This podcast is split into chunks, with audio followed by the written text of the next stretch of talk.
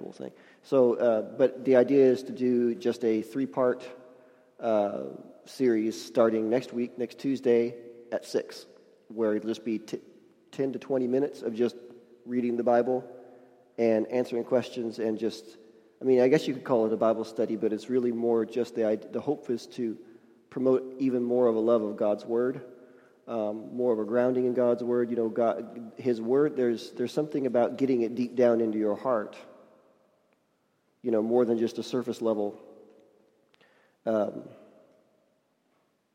knowledge of it, if you will. You know, there's something about, you know, you, it's like I've I've, I've heard this heard this verse over and over and over again, and it took that long to get it just down in here to where I know, know it, you know.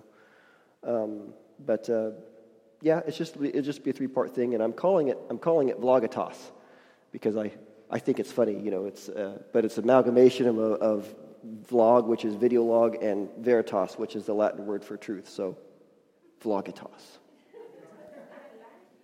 Anyway, so I'm gonna I'm gonna start, like I said, this coming Tuesday at six, and I'm gonna start, and we're gonna go through First and Second Timothy. So. That's nine chapters, and my plan is to do three chapters a session. And uh, if you want to read ahead, which I know we have some people here who like to read ahead, and if you have questions, you can feel free to send those to me, and uh, you know, we can address those as we go through. And you can do it anonymously if you want. You know, if you know, you don't have to say your name. And I, if you give your name, I'll probably say, you know, so and so had this question. But if not, it's not a big deal. And the idea is to get it as as uh, uh, interactive as possible. So I'm going to go ahead and use the Facebook group that we have, the Wednesday night Facebook group. So if you're on Facebook, uh, please join us if you if you uh, so so wish to. And uh, it'll be, you know, it, it because it's go, streaming live, you can ask questions while we're going or make comments or whatever. It's try, trying to be interactive, but it's an uh, online thing. So we all good with that? So Vlogitas, this Tuesday, six. This Tuesday. Yes. And all you guys online, I know you use online, so I don't take attendance. You're okay. Okay, so let's go ahead and open our Bibles over to Matthew chapter nineteen, or ni- I mean, excuse me, nine. Matthew nine. The title of today's message is "Out of Grace, Works." Out of Grace, Works. As you know, uh, salvation and personal evangelism, evangelism has been on my heart. Um, you know, we've we've kind of been talking about that quite a bit, and uh, I kind of wondered, you know, why, you know, why is this on my heart so so strongly? And the other day, I was talking to a couple of local pastors, and they shared with me that also on their heart has been salvation and personal evangelism. So they've been teaching on it, and uh, that caught my attention because, speaking as someone who grew up in church, I will tell you that those two subjects have not been the popular message. I mean, they're always there, but they haven't been at the foreground, if you will, at least where I've been. And, uh, you know, I believe then that what God is doing is mobilizing His people to go out into the harvest, as Jesus put it. You know, because people have been praying for revival for decades. Well, revival comes through the church. So, you know, for all those out there who have been praying for revival and hoping that God would do all the work, well, I'm, the Holy Spirit's going to burst their bubble because, you know, we're the ones who go out and harvest. Remember, we read before Jesus said, "Pray that the Father, pray to the Father, send laborers out into the harvest." That word "send" in the Greek actually means to eject, as in like an ejection seat. Like, we're going to eject workers into the harvest because we know they don't necessarily want to go. Okay, you know, that's that's the idea. So I'm encouraged when I hear that other ministers are teaching on salvation and sharing our faith in Jesus. Because with a good or without a good understanding of those things, there's no point to anything we do here. No, no point at all, really. Without salvation, Jesus' sacrifice was for nothing. Without sharing our faith, there's no Great Commission. So then why are we here? You know. And uh, what is on my heart for today is just two simple points I want to make about salvation. Because the better you understand your own salvation, the more effective you will be at sharing your faith with Jesus, or your faith of Je- in Jesus with people. Which is what personal evangelism is. That's that's all that those, that fancy term means. So, you know, if you understand something well, you can explain it well, right? Here in Matthew, Jesus explains what his desire is about salvation and repentance. A lot of people don't really look at it from this angle. But look at Matthew nine, look down at verse nine. It says, as Jesus passed on from there, he saw a man named Matthew sitting at the tax office. And he said to him, follow me. So he arose and followed him.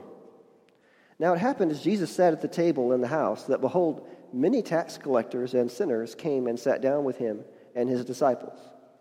And when the Pharisees saw it, they said to his disciples, why does your teacher eat with tax collectors and sinners? If you read that verse out of the N L T, he, they say, why does your teacher eat with such scum? The tax collectors were considered traitors by the Jewish people, you know. So it says in verse twelve, when Jesus heard that, he said to them, those who are well have no need of a physician, but those who are sick. But go and learn what this means. I desire mercy and not sacrifice. For I did not come to call the righteous, but sinners to repentance. So notice that Jesus calls people to repentance. You may, you may know that to repent means to change your mind about the direction you're going and change direction, go back the right way. If you think about it, when Jesus called Matthew from his tax collector's booth, he was calling him to repentance. Okay, Matthew understood that to follow Jesus was to leave everything behind. His career, his priorities, and his lifestyle. Everything. Jesus had a traveling ministry. So in a natural sense, Matthew was being called to live a new life. And, and, you know, I think it's funny in talking about sin and living wrong, I've heard people say, well, Jesus hung out with sinners, you know. And they're, they're kind of implying that because Jesus was there hanging out, that he was okay with their lifestyle. And it looks like that's what the Pharisees thought too. Why, why is your teacher, why is he eating with these people? You know. But Jesus made it clear why he was there. He said, I came to call these sinners to repentance. I'm calling them out of this lifestyle and into a new life with me. Right? So Jesus is interested in getting people to give up what they think is important and make what Jesus thinks important. Make Jesus himself the most important thing. You know, I think it's interesting. You know, me and Tammy, you know, we watch these shows, and they have this show called The Repair Shop that they repair like these old antiques that people bring in, and uh, and it's it's in England, and so they have they have all these weird expressions, you know, that are that we're like, what does that mean? But you know, they, they have this thing that this this cur- recurring theme that comes up that they say, oh, well, they say, well, after we fix this for you, what are you going to do with it? And they say, oh, it'll have pride of place in the house. In other words, we want this to be the first thing that people see when they walk into our house. Jesus wants pride of place then, if you will, in your life. You know, earlier we were singing, you know, rivers of living water pouring out from Papa's throne. Well, the Bible says that God's temple is the, is your body, your holy, the Holy Spirit, he, he resides in you. Because if you go and you look in Revelation, it talks about the, the river of life that flows out from God's throne. Well, Jesus said, anyone who believes in me, out of his heart will flow rivers of living water. And then it said, this he spake of the Holy Spirit. Okay, so the Holy Spirit is that those rivers of living water. Well, then now, if your temple or your body is his temple, that's why he then, because he th- that river of life flows out from God's throne. Well, if your heart is where God has his throne, do you see what I'm saying? If If he is, if he takes pride of place or first place in your life, then that's why those rivers of living water flow out. It's powerful. And so, yeah, Jesus is interested in getting people to give up their priorities or rearrange their priorities and say, you know, I, you know, make me first. See first the kingdom of God and his righteousness. All these things will be added to you. And you notice that Jesus does that not only with the tax collectors and the sinners that are there, because he said, I'm here to call these people to repentance, but he did it with the Pharisees too. He, when he told them, he said, go and learn what this means. I desire mercy and not sacrifice. He's implying that they've got their priorities out of, out of whack. Go reprioritize your life. Okay? Because the Pharisees, to, to them, being okay with God meant making sure that they had made all the sacrifices and the burnt offerings at the right time and all of that. They had observed all of the the laws of Moses. It, the, the, so to them, Jews that didn't do that were sinners and, and therefore not worth their time.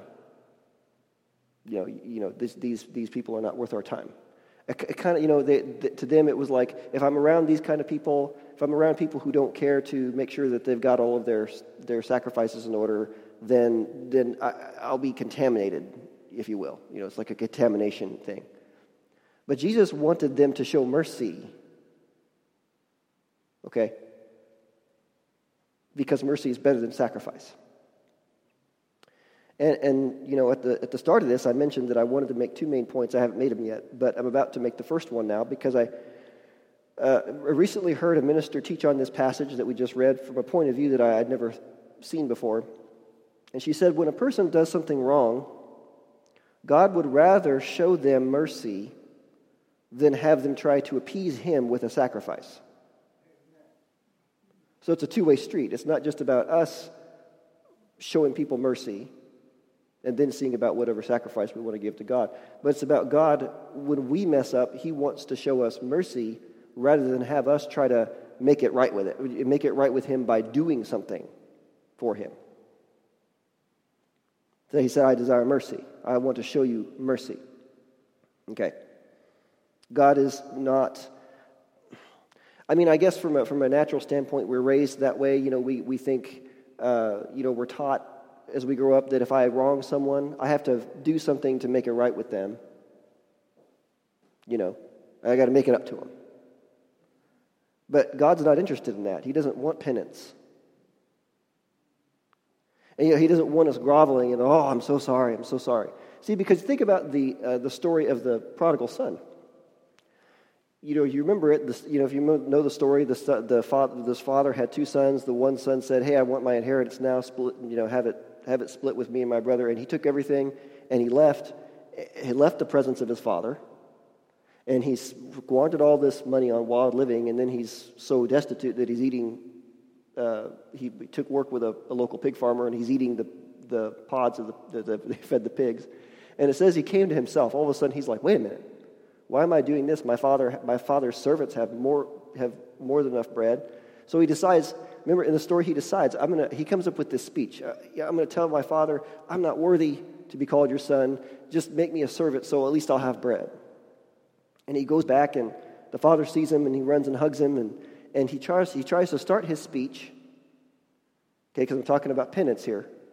People try to make it, make, make it right with God by working or doing something.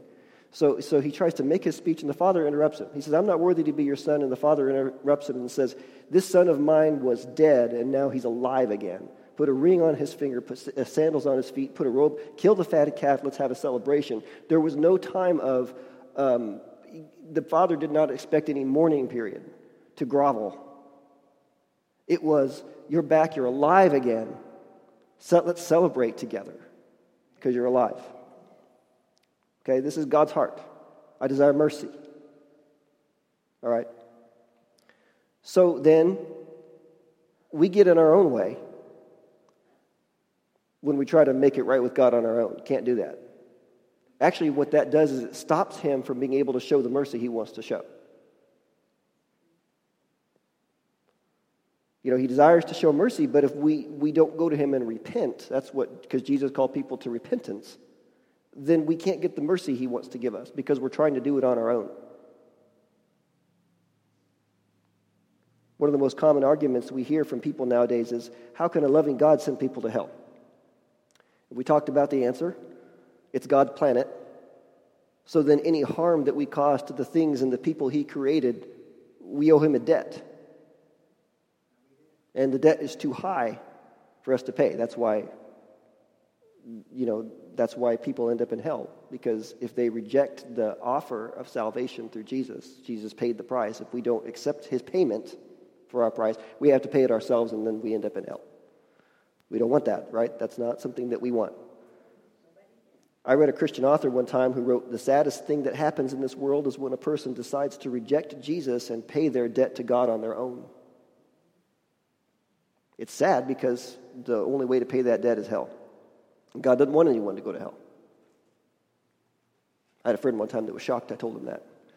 He's actually, he's still one of my best friends, but, you know, he's uh, didn't know a lot about the Bible. And we were, we were talking. I said, you know, God doesn't want anyone to go to hell. I said, God doesn't want you to go to hell.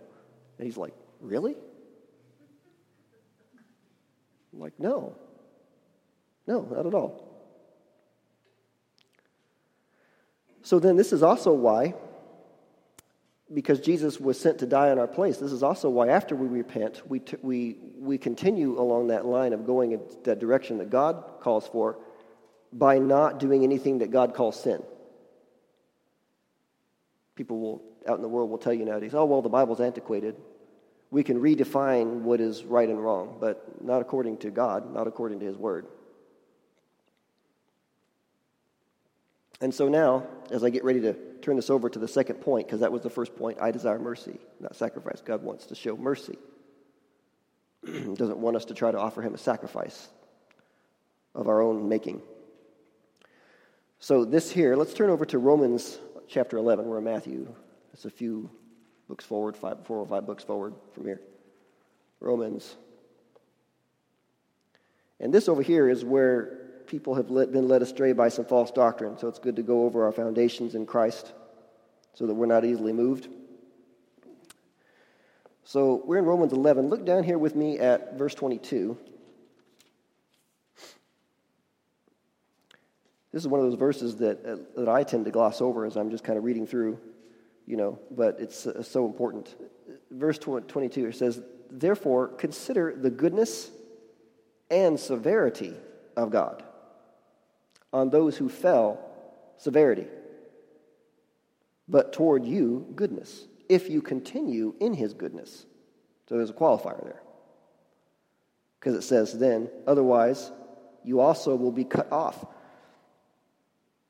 So keep in mind when people ask you about how a how can a, a loving God send people to hell, that the Bible itself here affirms that God is both kind and severe.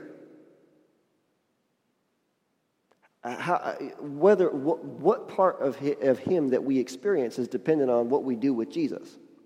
People who accept Jesus, because He said those who fell, that's the severity. Well, if they're not going to, all mankind has fallen. But those who have accepted Christ, God raises back up. So then this this idea of the people who are fell, they stay they stay fallen because they don't accept Christ, and that's why God is severe to them. To the ones who accept Christ, He's good. Okay. So there's there's a talking point for you. Well, how can a, how can a good God send people to hell? Well, He doesn't want to send you to hell, and let me tell you how you can keep out of hell. The point is, is that there's no other place to go for people who don't accept Christ. So uh, it's, again, how people react to Jesus that determines whether they experience God's kind side or His severe side. And this verse does away with that once saved, always saved doctrine, by the way. That's been around forever. Because it said we'll be cut off from God's goodness unless we remain in His goodness. Right? Okay. There's a grace period, if you will, that is in effect for a saved person, where if they mess up, they're still saved. They're still covered by grace, so that if they return and confess their sins to God, they won't be cut off from His goodness. First John one nine. If you, if we confess our sins to God, He's faithful and just to forgive us of our sins and cleanse us from all unrighteousness. Cleanse us from all unrighteousness. That's key. Okay?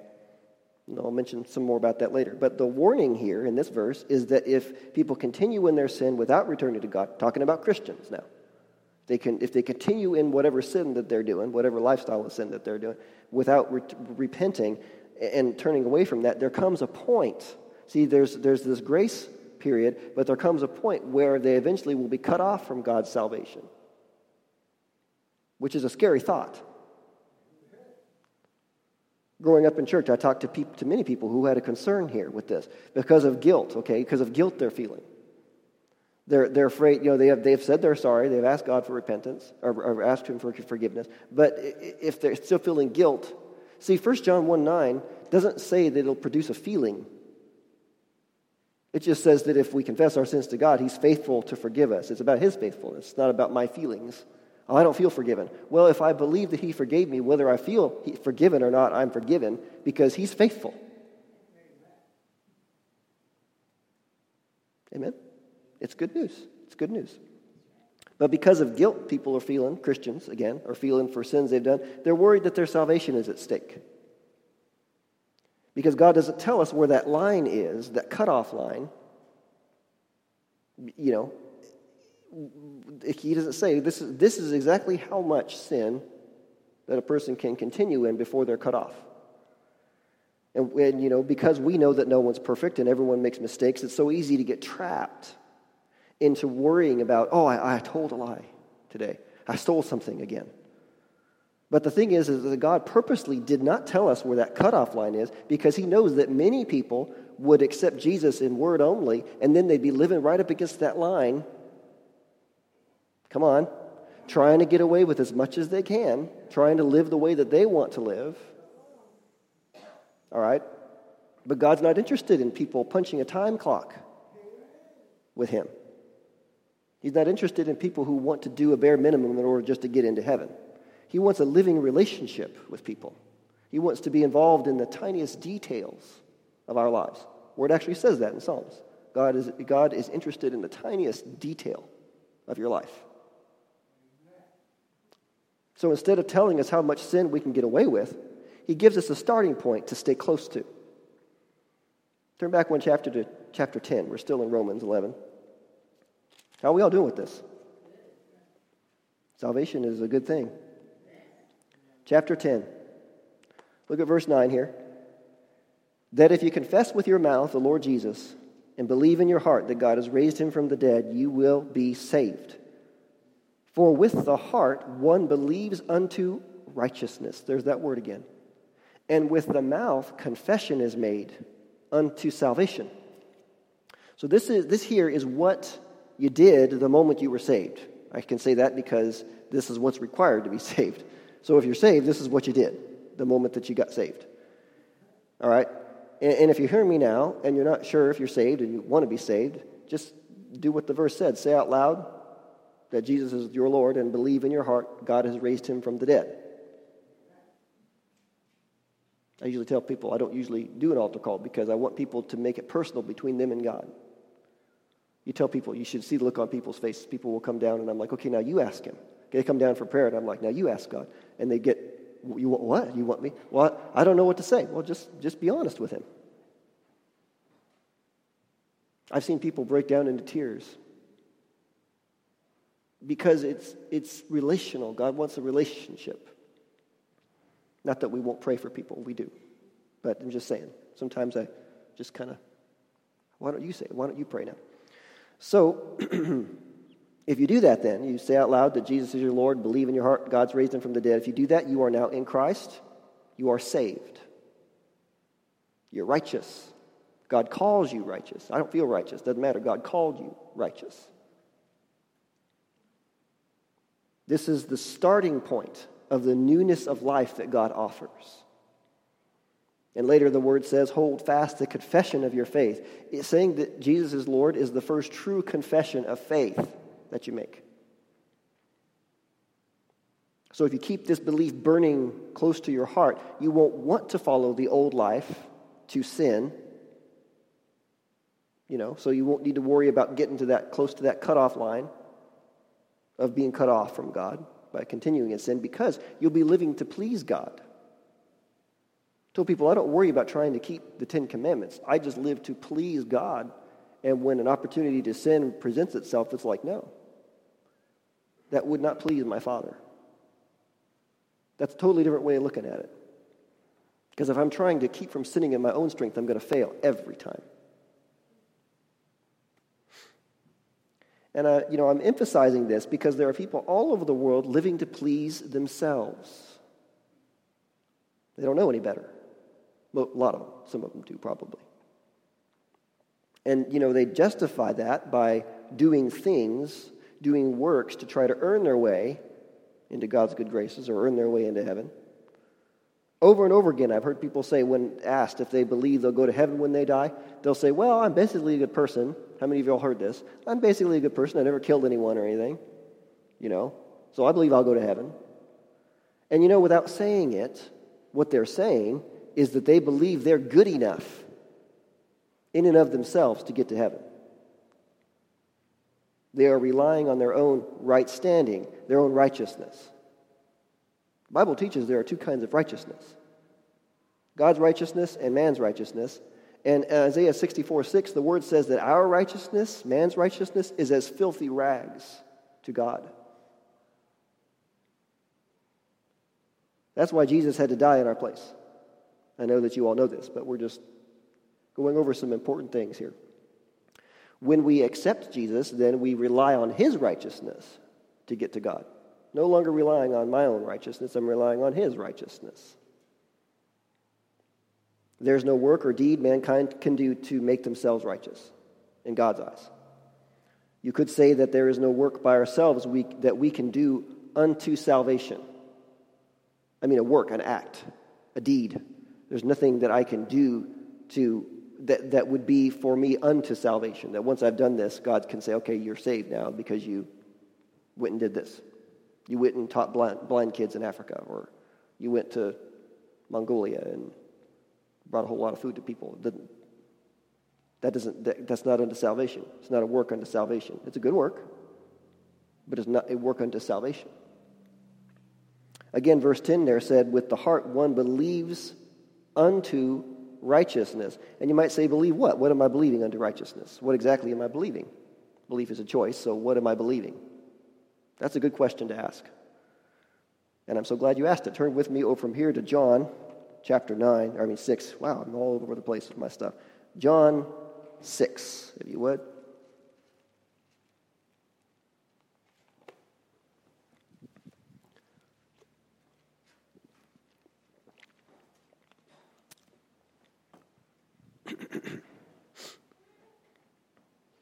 Hey, girls. So it just a couple, it's just uh, look down at uh, verse, let's see, where am I? Verse twenty-four in chapter six. Now, this is interesting. This is right after Jesus had fed the five thousand, you know, miraculously with the loaves and the fish, okay? And he moved on. He got into a boat and he moved on from there to go do other things. And so the people that he fed got hungry again, and they decide they're going to track him down, hoping that he'll feed them again. All right. Really, what they want is the provision without the relationship. Okay. So look here at verse twenty-four with me. It says, when the people therefore saw that Jesus was not there, nor his disciples, they also got into boats and came to Capernaum, seeking Jesus. And when they found him on the other side of the sea, they said to him, Rabbi, when did you come here? Jesus answered them. Now, this is it, people, you see this all the time. Someone would make some statement to Jesus, and Jesus would just cut right to the heart of the issue. You're here because of this. And they're like, oh, yeah, you're right. He just cuts, there's no small talk with him. He just goes right right for it, you know. I love it. Jesus answered and said to them, most assuredly I say to you, you seek me not because you saw the signs, but because you ate of the loaves and were filled. Do not labor for the food which perishes, but for the food, food which endures to everlasting life, which the Son of Man will give you, because God the Father has set his seal on him. Then they said to him, what shall we do that we may work the works of God? Now, it looks like, to me, when they find out that Jesus is not going to feed him again, they want him to enable them to make miraculous loaves of their own. We want to make, we want to make bread too. Show us how to do it. That's what it looks like to me, okay? Maybe not, but either way, notice that they wanted to do works. We want to work the works of God. Now, Jesus says something earth-shattering in the next verse. Verse twenty-nine, Jesus answered and said to them, this is the work of God, that you believe, that you believe in him whom he sent. Remember what that verse said in Romans ten? With the heart one believes unto righteousness. How can Jesus equate believing with working? You have to understand that the Jewish way of thinking at the time was that in order to prove that you believed something, you had to live out that belief. In other words, Jesus was saying, prove by the way that you live that you believe in me. Live like I live. Say what I say. Do what I do. Follow me. Uh, you know, I told that story a long time ago where some, some co-workers of mine, I was working in a, on, a, on a freight team. We were working on a uh, conveyor belt and, and, you know, pushing merchandise. And I was getting ready to, I was putting the shoes out, getting them ready to, to take out to the floor. And there was a Christian lady that I worked with, and she was talking to a, a lady who uh, didn't go to church. And uh, the Christian lady I had a lot of respect for. She was a, a widow. But she was really strong in, in her faith. And they both turned to me and they said, Phil, we have a, a question for you. And I'm like, oh, okay, go go ahead. You know, I'm just a, I think I was like nineteen or something. You know, so I'm like, I'm not, I'm not a, I'm not a pastor at that time. I'm not, I'm just a guy that reads the word and goes to church. You know, and they said, well, it is a Christian. What? No one asked that. What is a Christian? And I'm like standing there, kind of sputtering, like I, I, I don't know. I'm like, I have no idea. And all of a sudden, in my heart, the Holy Spirit said, a Christian is a follower of Christ. Someone who follows Christ, who does what Christ does. I follow him. But I just said, well, a Christian's a follower of Christ. And they both were, oh, wow. And, you know, it made me feel really smart, but it wasn't me that came up with that. It's God. It's God told me that. But you see, following Jesus, you know, you, you look in the Amplified Bible when he said, follow me, repent, follow me. In, in brackets, it says, change your inner self. Change everything about yourself. Follow Christ. Make him what you're all about. That means that means setting aside a lot of things. Not doing a lot of things anymore. And then, I mean, you know, as you move on in, in your, your Christian walk, you know, you God starts to tell you more things to lay down. Things that aren't even necessarily sinful. I had a minister one time, God told him to stop golfing. And he's like, you want me to what? Golf is not a sin. But, but God said, I want you to lay it down for me. Okay. Well, anything that I lay down then, I get closer to him. And that's what we call consecration in here. Anyway, we won't get into that. But believing on Jesus then is the only work unto salvation. Okay, people who belong to Jesus, or who don't belong to Jesus, I mean, people who don't belong to Jesus, they can do good works all day long, every day, until the day that they die, and it means nothing to God. Nothing. He doesn't count those works at all. But see, once the work of believing on Jesus is done, that because that's the only work to salvation, think of that as the entry point. That's the, that's the, that's you, you come through the door now. And then, once that work is done, that makes any other good work that you do acceptable to God. You see what I'm getting at? But those works are not, they're not unto salvation. Doing good works after that does not keep me saved. What keeps me saved is, is, is continuing with Jesus and, and abstaining from doing anything he says is evil. But any works that I do then, they, they, they, become, um, they become an offering to God. That's when you get over into sacrifice, an offering to God, a sacrifice. You know, I mean, I like to use that example. You buy somebody's groceries. Tell them Jesus loves them. That's a sacrifice because I've given of something that was mine. I've given it away. See, then comes, see, mercy first from God, then sacrifice. I desire mercy and not sacrifice. But sacrifice is still acceptable to God. Doing good, there's nothing wrong with doing good works for God. Preaching his word, healing the sick, raising the dead, casting out demons, feeding the poor, partnering with the local church. And there are others, other good works too, the word talks about. But none of those works are unto salvation. That's the that's the second point I'm making. You, we okay with that? They're offerings, they're sacrifices.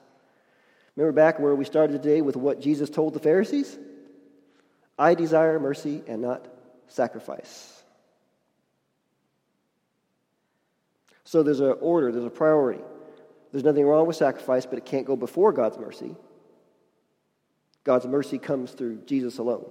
See, it, God's mercy first, and that comes through Jesus. We're saved by grace. That's why I called this message Out of Grace, Works. Works doesn't go before grace. Because it's only after accepting Jesus and becoming saved that the work that we do counts for something with God. Remember, Jesus said, lay up treasure for yourself in heaven. That's good works. Amen. Do you feel like you're a little better equipped for the call in your life now?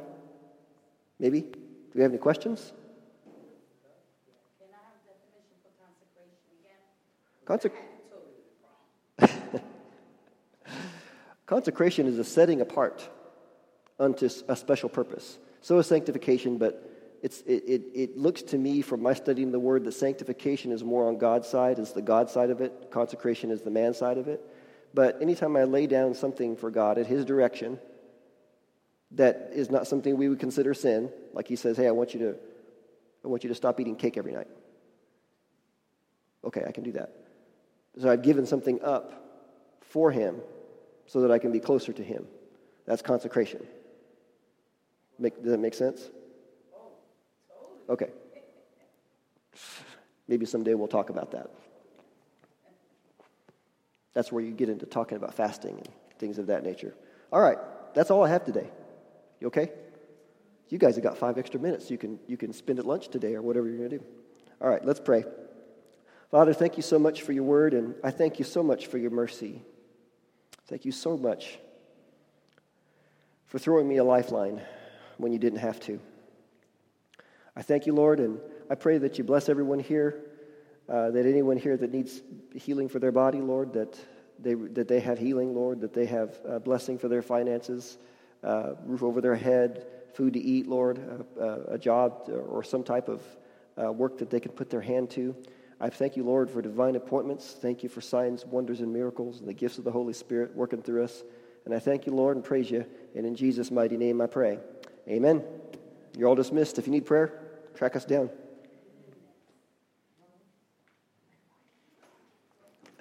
Vamos, right?